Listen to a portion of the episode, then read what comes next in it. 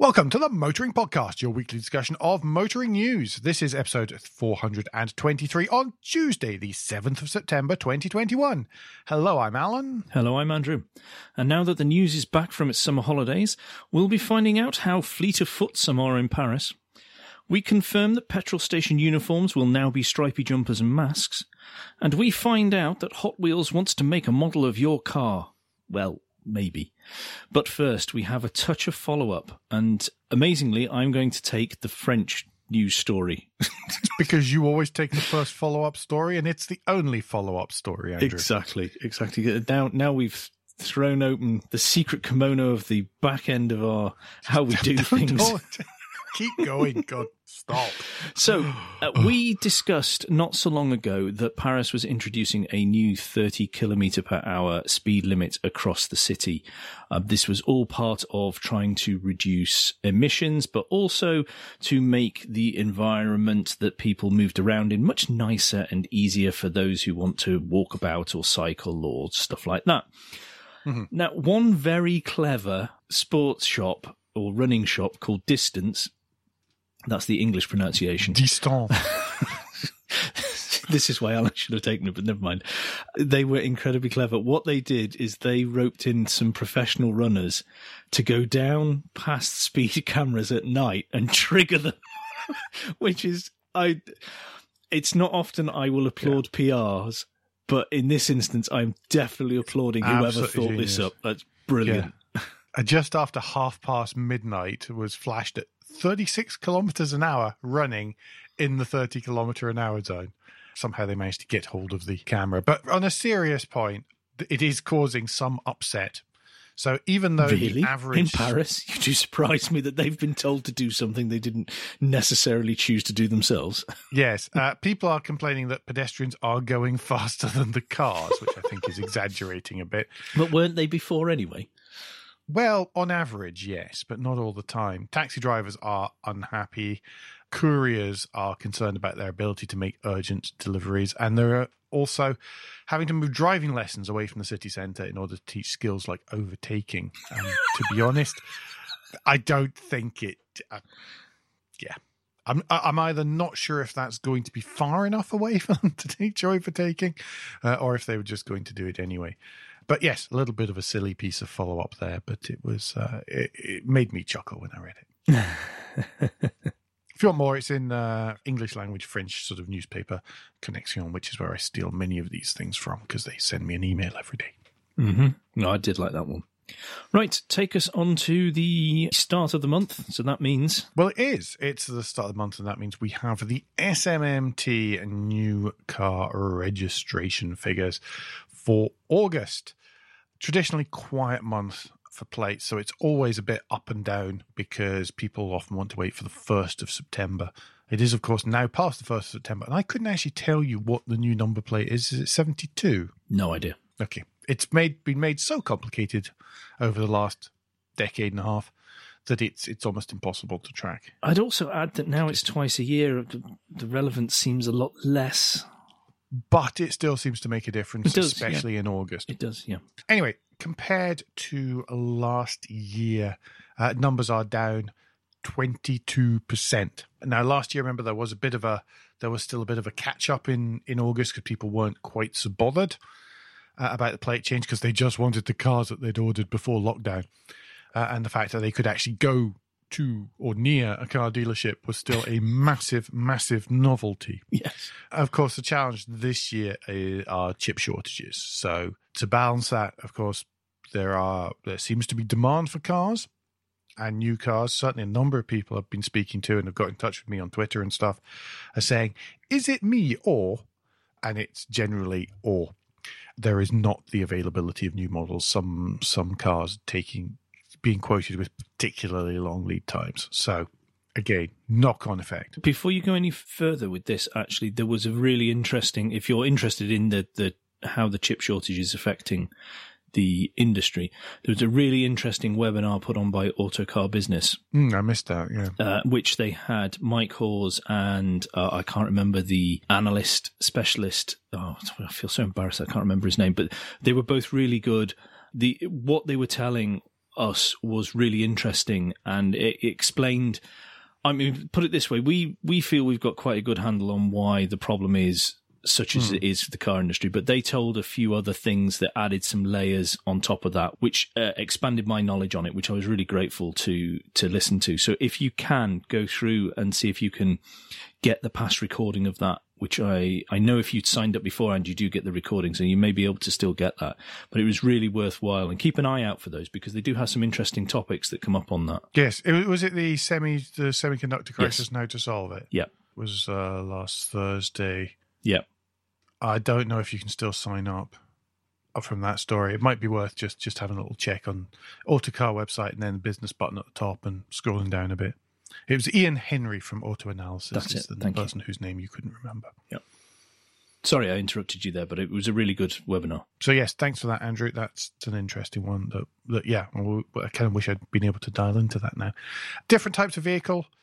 Uh, despite the general downward trend, so uh, petrol vehicles being registered, petrol non mild hybrids down 40%, diesel down 64.5%.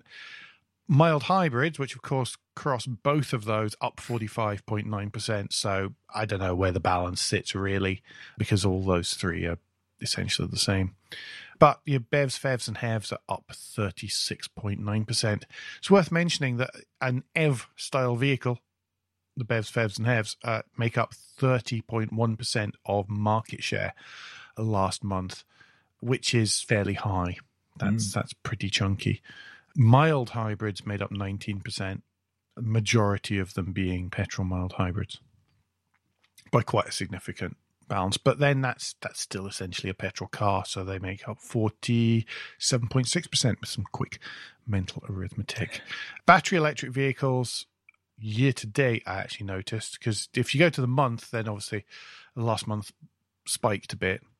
Uh, battery electric vehicles year to date eight point four percent though, and Fe- and PHEVs six point six percent, and hybrid hybrids are eight point seven percent. So so it's pretty much as many battery electric vehicles as as as non plug in hybrids um, registered cool. so far this year. Mm, That's year, not just for August. What is shocking though is the market share uh, of the diesels, even if you include the mild. Oh yeah, it's diesels. way it's way down. So I mean, it's year to date market share for diesels is what 15 16.4 percent. Yeah. Used to be used to be pushing sixty. Yeah. Even back when we started this podcast, it was oh, it was well over fifty. Yeah, it was. Yeah, I, I remember it being fifty-two and going, "Oh, that's a bit low." Yeah, ex- exactly. So I mean, diesel's just I mean, a large chunk, chunk of that is nobody's making them, so nobody can buy them. So mm. it's hmm. not just so you can come along and go, ah, it's buyers, nobody's buying them. Um, it's not quite true. It's it's nobody's making them, so nobody can buy them. It's a it's a that sort of vicious spiral. I think once the trend started, then mm. the manufacturers quickly for for an industry that keeps being claimed that it's slow and a dinosaur. There are many times it moves incredibly rapidly and is very agile on its feet. generally when it comes to ways to save money. Yes. Yes. if it's hitting the bottom line, go on, watch them shift. God, just like a rat up a drain pipe. anyway, do you want to take us through the top 10? Yeah, it's an interesting top 10. You can tell who can make cars and who can't right at the minute, to be perfectly honest. Or which cars they want to make. Well, that is the deal. Yeah, you, you aim obviously if you can only make a set number of cars you need to make as much money as possible so you so you bias towards the more profitable. Number 10 the Toyota Corolla 1033 these are not big numbers. Has that ever been in a top 10 the Corolla? Or the Auris not since we started. No, not since we started. I, I, I would be amazed if it was since we started. Even the Yaris hasn't wasn't for a long time. Yeah. Number nine, the Mercedes Benz A Class 1047. This gives you a flavor of how this is going to go. Number eight, the Ford Fiesta. See our previous comments and just hold on a tick. Number seven, the Vauxhall Corsa 1166. Uh, number six, the Hyundai Tucson, which explains why I seem to be seeing them everywhere at the minute. 1169. Number five, BMW 3 Series. Number four, the Kia Sportage. Uh, number three, take a drink. It's the Toyota Yaris 1480. Number two, the Volkswagen Polo. Richard, take a drink. yes, uh, 1761. And number one, the most registered new car in the UK in August 2021 was the Ford Puma with 1,801. That's got to be one of the lowest ever number one figures. It's it's pretty low. It's pretty low. It's not, of course, a Tesla mm, quarter end month. No. Otherwise, you can imagine what it would be like with the Model 3 up at the top there. Yep. It's, it's not the month of the wave. uh, Vauxhall Corsa, by the way, 27,381 is about just under 3,000 registrations ahead of the Ford Fiesta so far. Yep. This year. Uh, spreadsheet or Doom, which is quite doomy, but not as doomy as it has been.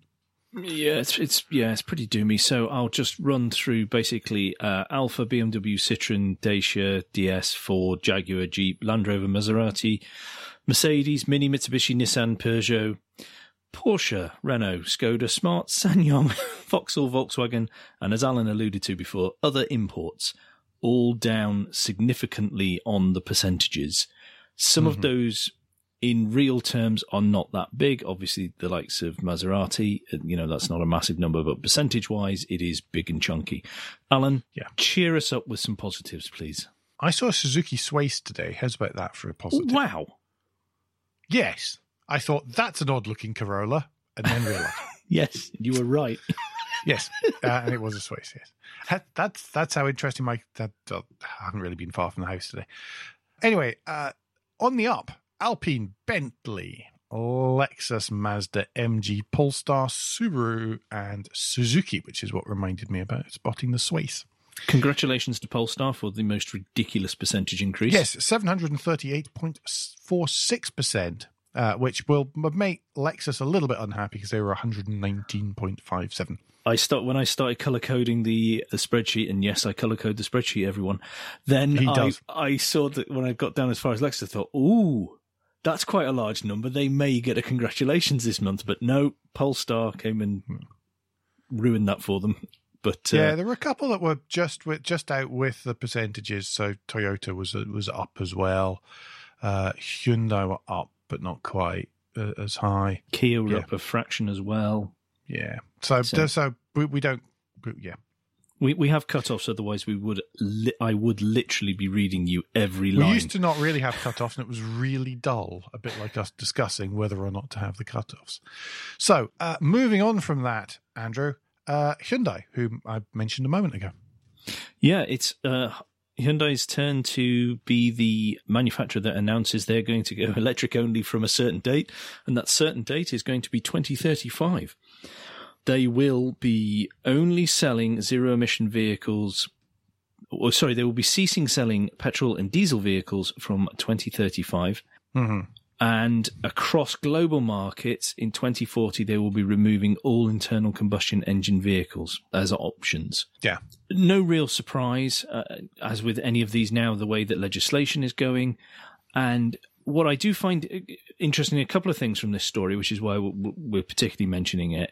One is they give it five years before all markets have it removed, which mm. is because we've always th- we've always talked about, haven't we, that it's all very well and good for us in the wealthy Europe or North America or even yeah. China to a certain degree going nope, we're gonna we're gonna be electric now because we should be. And you go to Africa or South America or the, or, or the Philippines or somewhere like yeah, that. somewhere that is not you know a financially massive powerhouse. Remember that the last uh, refinery stopped making leaded petrol in in Algeria last week. Our sometimes myopic view, which I did acknowledge last week talking about the leaded petrol story. Um, myopic view is perhaps we do need to expand our horizons sometimes. So I find mm. it very interesting that they feel it, within five years they can remove internal combustion engines and still meet the demand that they feel they'll have across all markets. I think that's a that's a big shout, especially at the small end of the market. Yeah, uh, mm. but the, the other thing, because there will be two articles linked to in the show notes here. The other thing they, they are talking about, obviously, Hyundai is a big proponent of hydrogen. If oh, was it a couple of years ago, mm-hmm. BMW was talking with them and said we want to do partnership on technology and stuff of the Yeah, hydrogen, do, and that's how they're they've upped their hydrogen game, as it were. Mhm. Well, uh, Hyundai is really going, is really pushing uh, hydrogen now. They they and to quote them, they say they will popularize hydrogen. I'm not really in favor of that phrase. No, well, I would it- prefer oh. educate people. Did you see? Uh, did you? So there was a tweet today from uh, from Mercedes Commercial Vehicles PR uh, Jamie Fretwell, and it was showing the the different uh, the, the commercial vehicle aspect of that with Mercedes, and it was like, and it was it was three vehicles, but the first two were EVs, and the first one was saying uh, was you know short short runs, short trips, and set routes, known routes. The next one was longer trips and known routes, and that was EV as well. And the last one was was longer trips, unknown routings, and that was hydrogen. Yeah.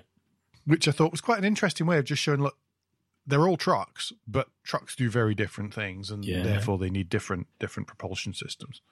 Absolutely. Um, which which I I thought was the right kind of kind of thing and balance that gets forgotten about. I think it becomes a little a little it becomes very tribal. Well, we've um, seen that this week. Uh, I, Yeah. I retweeted a, a, a tweet, uh, a thread, where uh, someone very quickly goes, "Oh, I thought you were from the other side proposing hydrogen," and the, and the person replied and just went, "These arguments are very silly, and, Yes. and they don't help anyone." But they were the, the other the other um, tweeter was adamant that no, it's electric. That's the only future. That's all we can do. Well, that- And you're this- just sort of going, we, have we not learned that we, by just going one way, we compromise somewhere and that Mhm. compromise costs environmentally? I mean, Mhm. everything we do costs environmentally anyway, whether we're creating a new car or keeping an old car going. Doesn't matter. There is a cost and it's working out how we can minimize those costs. Uh, So we need to pick the right, you know, as, as we keep saying on this show, and everyone who listens to the show knows and is in agreement with us because of no one has ever disagreed with us. It's the right vehicle You said that on the internet. Yeah. the job. Yeah, yeah. no, because our No, listeners would right, definitely right, come you're back and argue if they felt it. oh, we'd know about it. yeah, but it's the right vehicle for the job you want to do at the time, and Mhm. and that involves the propulsion, the the powertrain as well. Yep.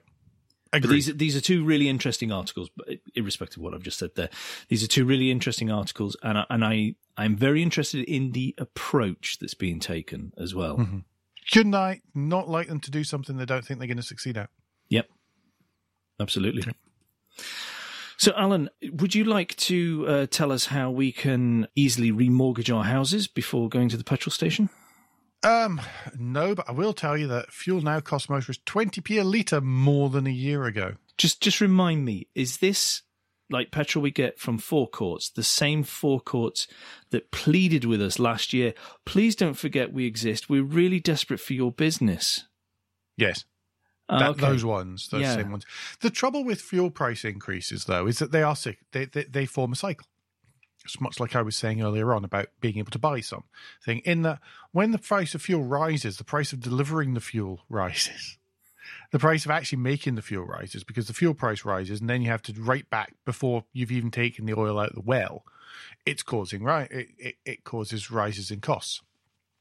nice that's racket exact- to be in. yeah, it's all right. it has a knock on effect because it makes the supply chain for that particular product more expensive. So it just, just keeps on going up. But yes, it is quite, it, it's, it's been quite significant uh, over n- over the last nine months, uh, where it's essentially increased continuously. A slight, a tiny drop, actually, in the month of August, but it didn't What, really when feel like it. the entire country was on the road?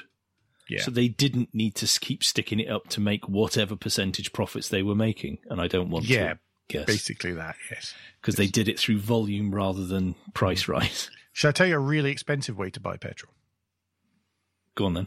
Let me tell you a really expensive way to buy petrol. It's it's if you want it delivered to you in the French autoroute because Oh, no. you because you because you haven't read the signs properly and you missed the exit for the for the uh, for the service station in the roadworks. Oh no! Yeah, yeah. And then you sort of get to the stage where it's saying it's four miles left, and then you see the sign saying it's twenty kilometers to the next fuel station. So you you pull into the to the air. And you speak to a nice person from the Autoroute thing, and he phones a breakdown company, and they come and they present you with a bill for 155 euros and seven cents for 22 liters of 95 octane.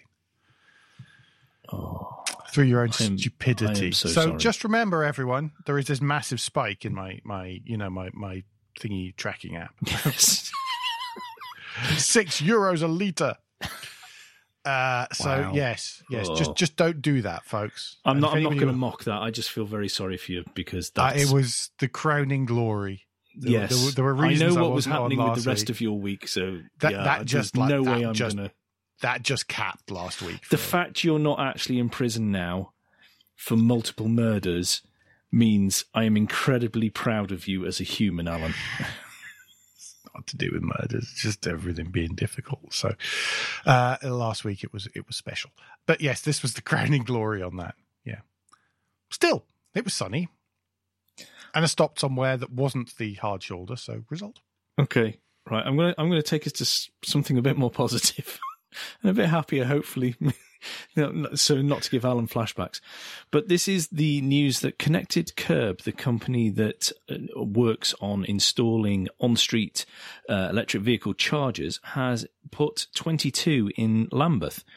Now, Lambeth is, I think, the first council to have declared, or first London council to have declared a climate emergency.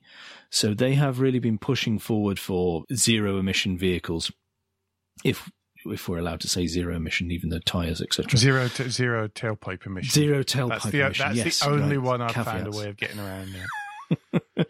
but they've been installing a seven kilowatt unit, so that's obviously overnight type charging because it's not it's not fast in any way. But they're they're on the the side of pavements or in uh, in estates that don't really have access to charging easily, and and this is to to show that even those places that don't have their own drive, which is I think it's something like eighty. It says in this article people with driveways make up 80% of EV owners. And that means there's there's 20% who live in houses or flats with no access to off-street parking. So it's how do we cater for those? Because as EV adoption goes through the population, the percentage obviously shifts massively away Yeah. from drive driveway owners. It's also to try and sort of pop the myth that it's only for the well the more well off to be able Mm. to drive an EV. Okay, there's the initial cost aside, but that being able to charge your vehicle and get around day to day should not just be the preserve of those who are more wealthy and uh, and have a lifestyle that allows that Yes. easier. So uh, I'm I'm really impressed with this uh, with this scheme. Yeah, um, I'm quietly impressed with Connected Kerb, uh, and I, I like the way that they're they're going about this. They are The, they're doing it in areas that will definitely get a lot of press as well. Yes, yeah, I agree. The the one bit in the article that made me sigh was the feature contactless payment via the Connected Kerb app, and I went, I just thought, oh, another app. Mm. But hopefully they'll pair up with someone like uh, ZapMap or someone to Yeah. do the Zap Pay. Yeah, hopefully. Something like that would be nice. Well, I think that's the end of the first part. Alan. It is. It is. And that means it's Guilt Minute, that break in the show where we ask for a tad of financial support to keep the lights on and the hosting running. And if you feel the Motoring Podcast is worth a small consideration every month, then you can become a patron. Different levels of patron include different levels of commitment from us to you, including being able to watch the show recorded live. We also have a small range of merchandise available from our website and spring store from stickers to mugs and t-shirts. If you don't have any spare cash, and we completely understand, then you can help us by following for free from a podcast player to receive every show as they're released and by liking and rating the show in whatever way your podcast supplier lets you. If you've done all of that, and some of you do, so thanks, as I say every week, uh, then the last thing you can do is to recommend us to your friends or colleagues. Yes, thank you to everybody who does. Absolutely. Right, I'm going to go into new new car news. Oh, there's a wodge of it this week. There is. And I'm going to start out with the Hyundai Casper. And I think I'm going to get the Casper bit out the out the way here. It's a, friendly little ghost, isn't it? Apparent no, apparently this is to do with skateboarding. and it's a trick where the board is flipped upside down and back to front, all in one swift movement before you break your neck. did, did you not know that? No, funny enough, I didn't know that, Alan. No, as a, as an old broken man, I did not know a skateboarding trick. but this is a funky, cute little SUV super mini thingy. Think along the lines of the Suzuki Ignis. Mm-hmm. But in Hyundai, well, not their normal style. This is this is uniquely looking vehicle, uh, and I think it looks brilliant. It's a little cutie, isn't it? I like the press picture, which is is in this this autocar story that you can click to, and it's got two of them splashing through a puddle like two happy little puppies. Mm. It, it's great. I just think it's really smart. It's really nice. It's not coming to the UK though. It's it's only for North Korea, isn't No, it? uh, and at that point, I would like all our listeners to to tweet Hyundai UK and Yeah. complain very loudly that this is not coming to the UK Yeah, because I think they're missing a trick. No, I mean in all seriousness, al- al- although I think it looks gorgeous and all the rest of it, I really think that's missing a trick by not Yeah. coming here. As people are moving want SUVs, Mhm. a funky little SUV is totally non-threatening. Yeah. The Volkswagen ID ID Two. what I, well, it's going to be the ID2, but it's the concept that previews it. Is essentially the same idea but electric. Yeah. What the one that looks a lot like the Honda E Yeah, well, yeah, it's a Honda. and E, the uh, whatever the Fiat Panda one was. yeah, yeah. I, I think actually that the production car. I know we're skipping ahead here, but I think the production car will actually be better looking than the concept. I think it was well, it'll have a proper steering wheel for starters. Well, yeah, that's a good start. Uh, so the next one that everybody was talking about last week was one of the first Munich. Of course, IAA Munich is on right at the minute, formerly IAA Frankfurt, but now not in Frankfurt, in Munich. and it's on. So there's this kind of pent up number of announcements. Hence why we're sort of jogging through these, which is a good thing because the next one is the Dacia Jogger. And it's, well, it replaces a bunch of da- Dacias, Dacias, Da- That you- Dacia. It's supposed That- to be Dacia or Dacia. yeah. But I think they let us Brits get away with, as everybody does, because we're just going to butcher everybody's name. Uh, so yes, the Dacia Jogger, and it replaces a whole load which weren't necessarily sold here. It replaces the Docker, which was particularly unpleasant, the Lodgy, which was quite odd looking, and the Logan MCV, which was again was a little bit gawky. Hmm. And it's a sort of SUV van thing. It's kind of halfway between an estate and an SUV, and, and a bit of MPV in there too. It's got three rows of seats all of which fold properly, especially the middle one. It folds in two bits. The back goes down, then the front goes up, just like the old, and then you can remove it. But not flat, flat. I don't care. It's old school and it actually folds properly, unlike Mm. most cars. It's essentially the same as a Sandero from the B pillar forwards, but the Jogger is is available. No, the Sandero's the hatchback, isn't it?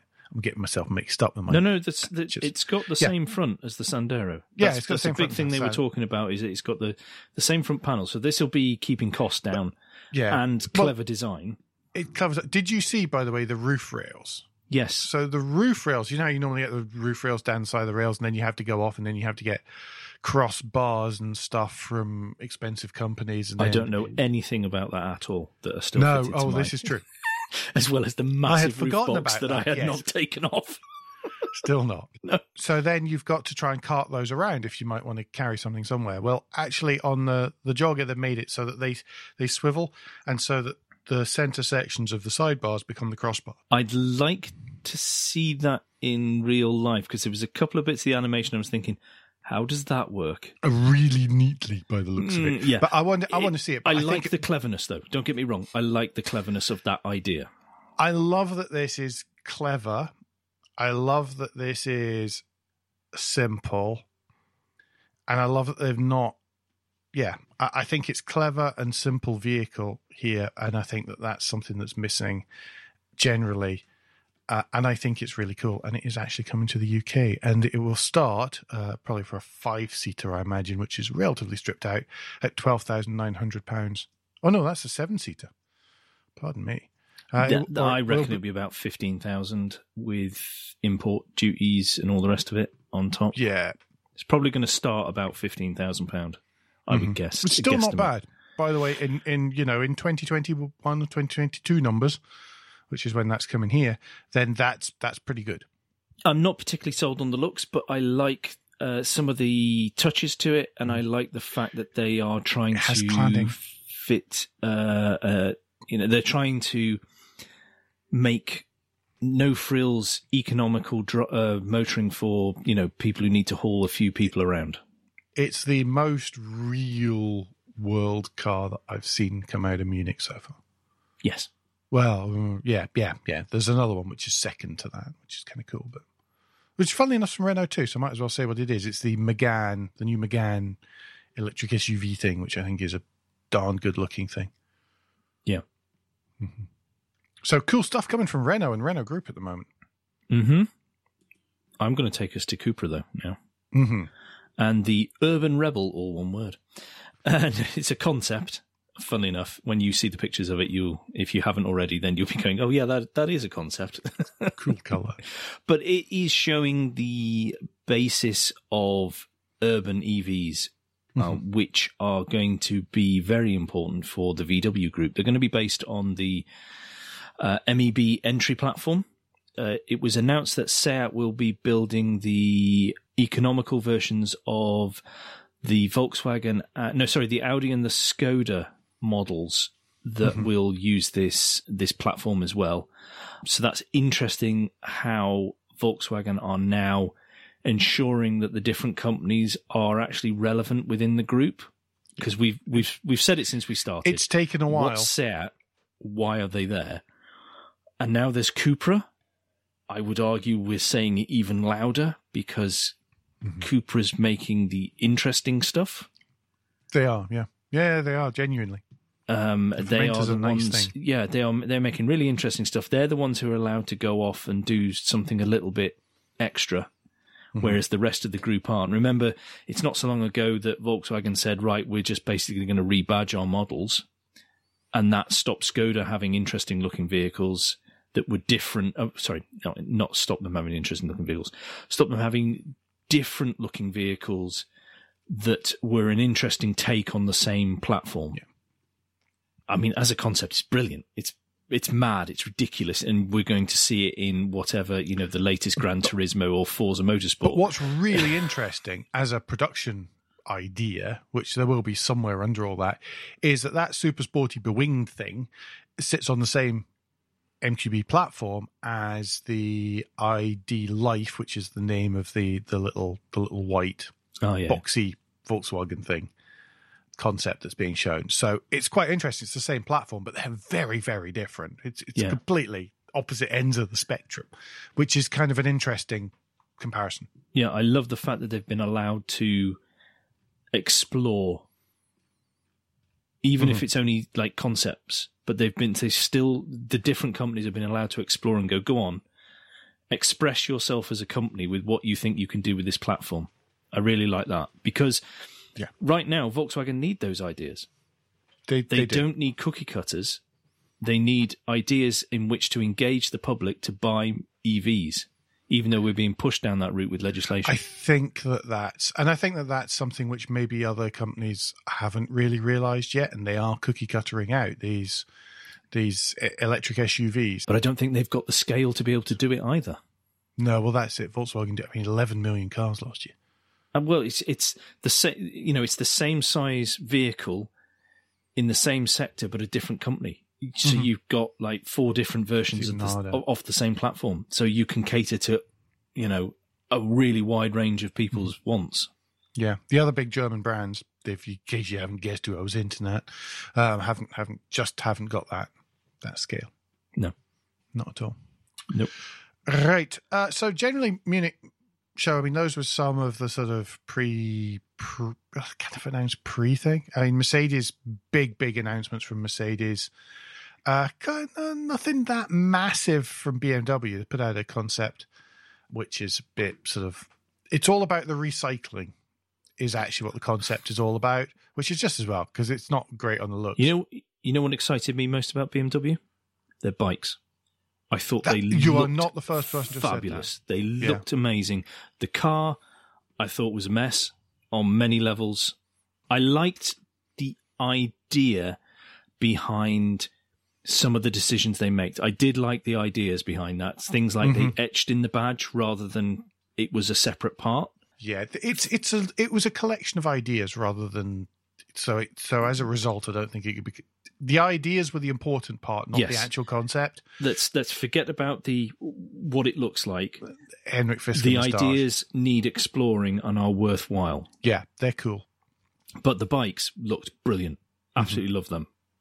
I mean, if if I could, having having tried to ride a motorbike, if I could have just a single twist and go, I I would, and I could afford it. I would. That's what I would have as my personal to get around town Mm-hmm. and stuff. A- Absolutely no problem about that whatsoever. The ask me to jump up and down and try and you know pat my tummy and rub my head and all Yeah, this sort of stuff. It's not going to happen. But electric bikes, for me, seem to open it up to a lot more people. And I noticed on in the summer, so many people had electric bicycles that would never have had a bicycle. Yes, well, that's the big thing about it, about the assisted bikes. Yeah, absolutely. People go, "Oh, it's not a proper bicycle," but then on the other hand, away. it's better than not away. having one. Well I done. like- you I- you go I like and climb up I- a mountain on your bike, but at least this person is now out of their car. Exactement. Yeah, and I, I like e-scooters for the same reason, but don't tell anyone. Yeah, I just would like the uh, the the children around here have found the e-scooters. Ah, okay, yes, we have similar issues. Anyway, the last one I like from here, because we're going off on a way ta- on a tangent, is a Mercedes Benz EQE. So where the EQS was a bit beluga-ish, I think the EQE it works by taking the same shape and scaling it down a little bit on the photocopier. It actually works much much better. It doesn't have that sort of bloatiness around it. The, the grill's still not not awesome. The interior is just screen-tastic, which I don't really like either. But I think the actual form factor is kind of cool. I like it. Yep. I do actually like it. It's really Yep. neat. Anyway, uh, that's enough. Oh no, you'll notice we've not mentioned Stellantis. I don't even know if Stellantis are at Munich. There's been nothing, nothing at all this week, and not even I can't. anything trying to trying to jump the gun by by releasing press coverage before, even though they're not there, because that quite often happens with with companies. But Renault made such a big splash, and nothing from Peugeot or Citroen or DS. No, I don't. I just don't think they're there. No, no. Strange. Anyway, designer's mood board. Yes, the first of two. Uh, and it is that uh, Peter Horbury has been appointed Senior Vice President of Design for Group Lotus. He was the roving design guru for Geely for quite a few years, where he was setting up the the design studios across the globe and he was overseeing the overall design language for the Geely group. But now he's going to um, to look after Group Lotus, which is fabulous because obviously he's got such a well. He's I'm very fond of the designs he's done. If you look at some of the Volvos he's been involved in and things like that, Yeah. it's, it's difficult not to.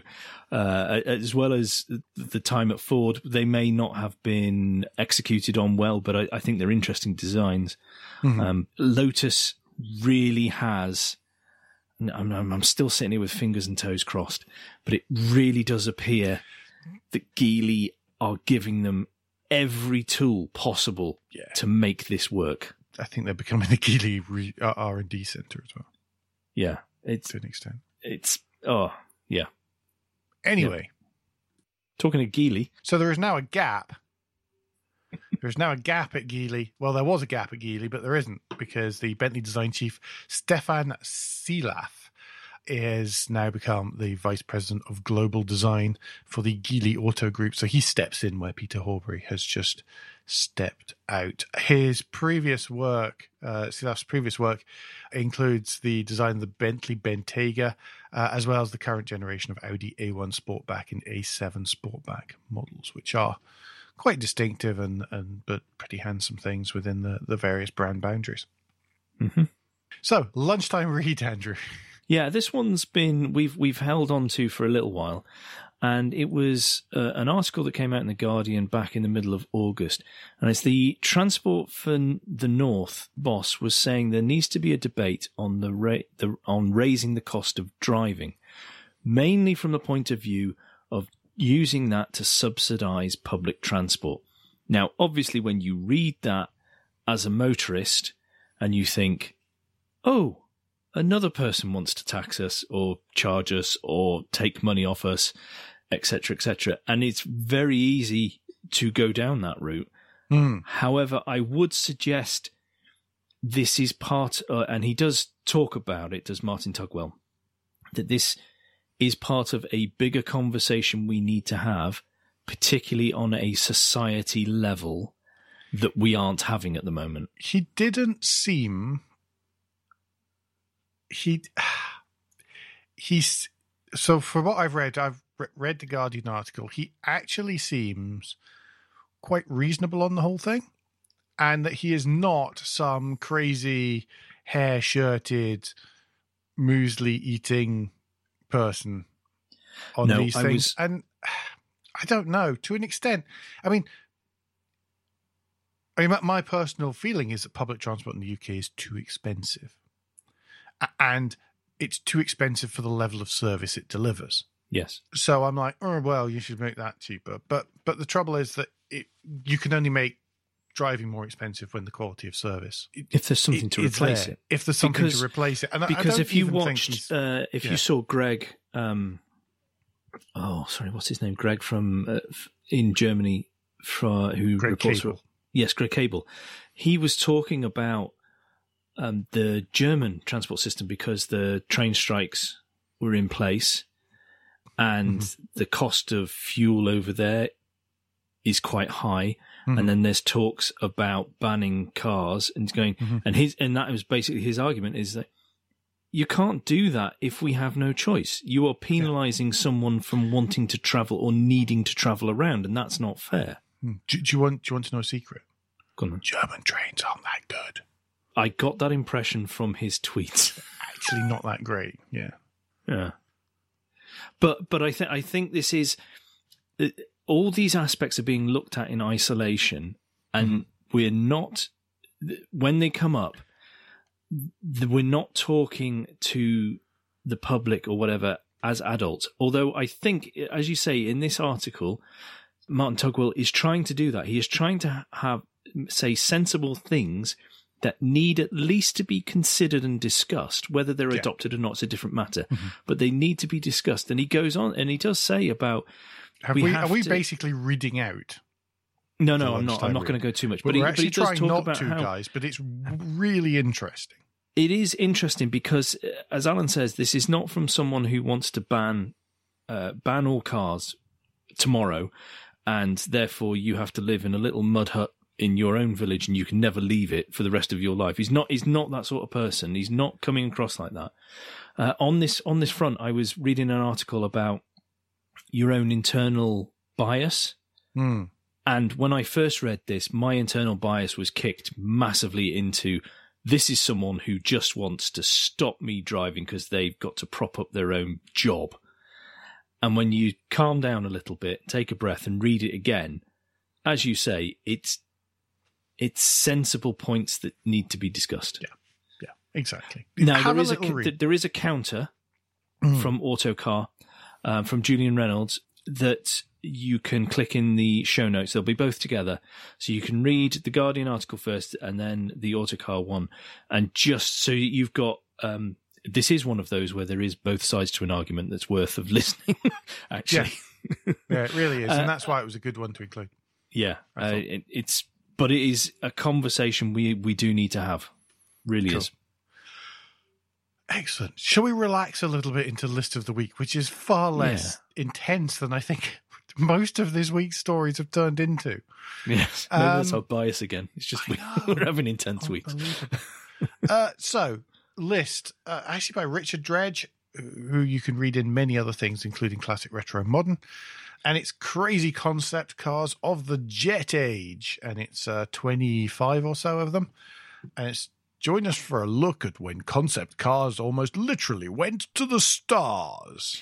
But it was a time when, well, definitely America was so about the optimistic about the future. wasn't it? It and was so positive, and so we're about- going to grab the future and we can do this. exactly. And this is, I mean, it's Jetsons tastic. It but is. that sort of period of the, the sort of late 50s, early 60s. It really is. So, I mean, there are lots here. So, Andrew, take your pick.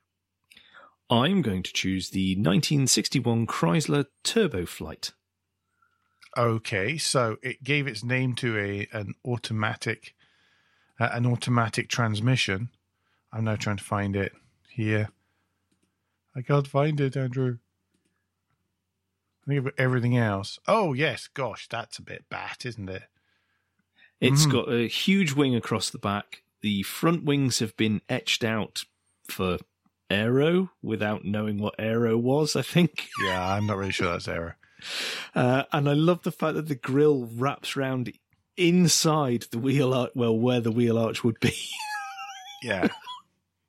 Yeah, I and it's love got it. an air brake. That's crazy. Okay, so that I was going to choose one that we probably do all know much better, which was the 1955 Lincoln Futura. Why do we all know that? Because that turned into the original Adam West Batmobile. There we go. Yes. I thought Ah. you were going to pick the Ford Nucleon. Do you know what? That was my backup. If you'd chosen the Futura, I was going for the Nucleon. If you want to know more about the Ford Nucleon, have a little bit of a read of the list. But I just think it's really cool in a Yep. sort of, oh goodness, thank goodness they didn't make it sort of way. How mad were we as humans? I know. the trouble is with that is, can you imagine how much it would weigh? oh. On just normal brakes. Because you've got that, and then you've got all the shielding. Yeah, it's crazy. Don't crash. It's just- Please, no one rear rear end that. Oh my word! Sorry, Lower Delaware is now a no go zone because yes, yes, yes. Yeah, I just you, you see the, the the trucks they use to carry. Sorry, the Nucleon has its own little internal reactor. You see, that's a its own nuclear reactor. It's a nuclear powered car in theory. And yeah, yeah, just just what would happen. But you see what the sort of trucks that they use to carry small amounts of, of radioactive material. and the sort of the you know flashing lights before and flashing lights after, and you'd pretty much have to have that for every single car on the road if they were that.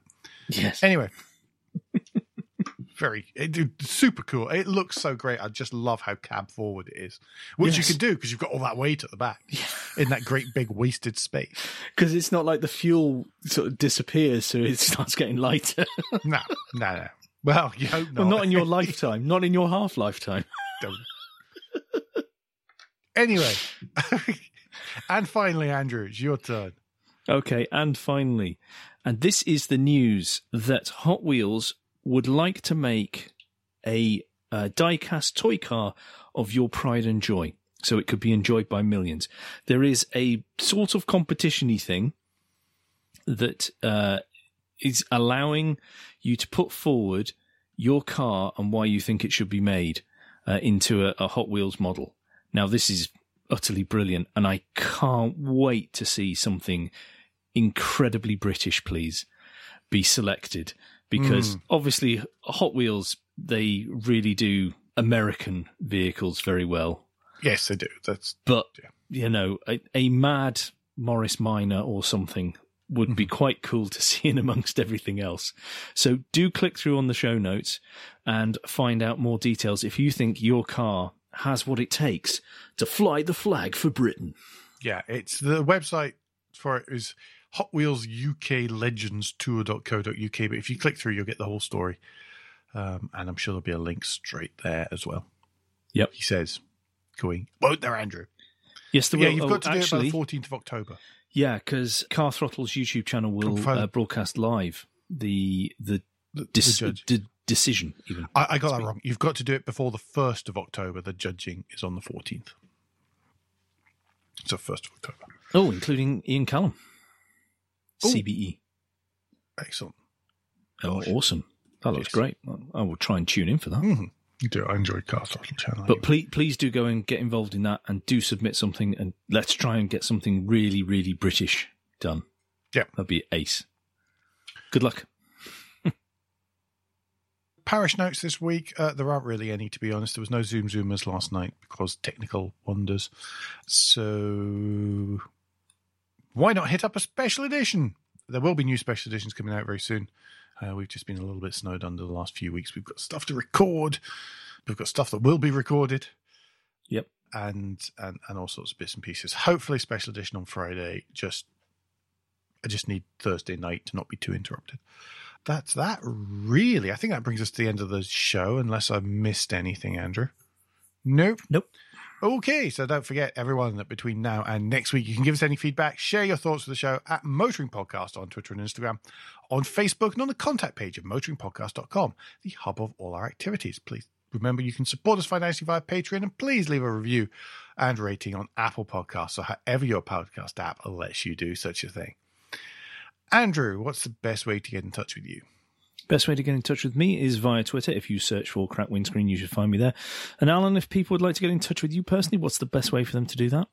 Best way to do that is via Twitter, where I'm at AJP Bradley. That's B R A D L E Y. Before I forget, there was one more thing I had to say in Parish Notes, and that was to thank Rich Gooding for sitting in for me last week. I completely Yes. forgot. I'm so sorry, Rich. Uh, but Andrew and I will be back soon. But until then, I've been Alan Bradley, I've been Andrew Clues. And safe motoring.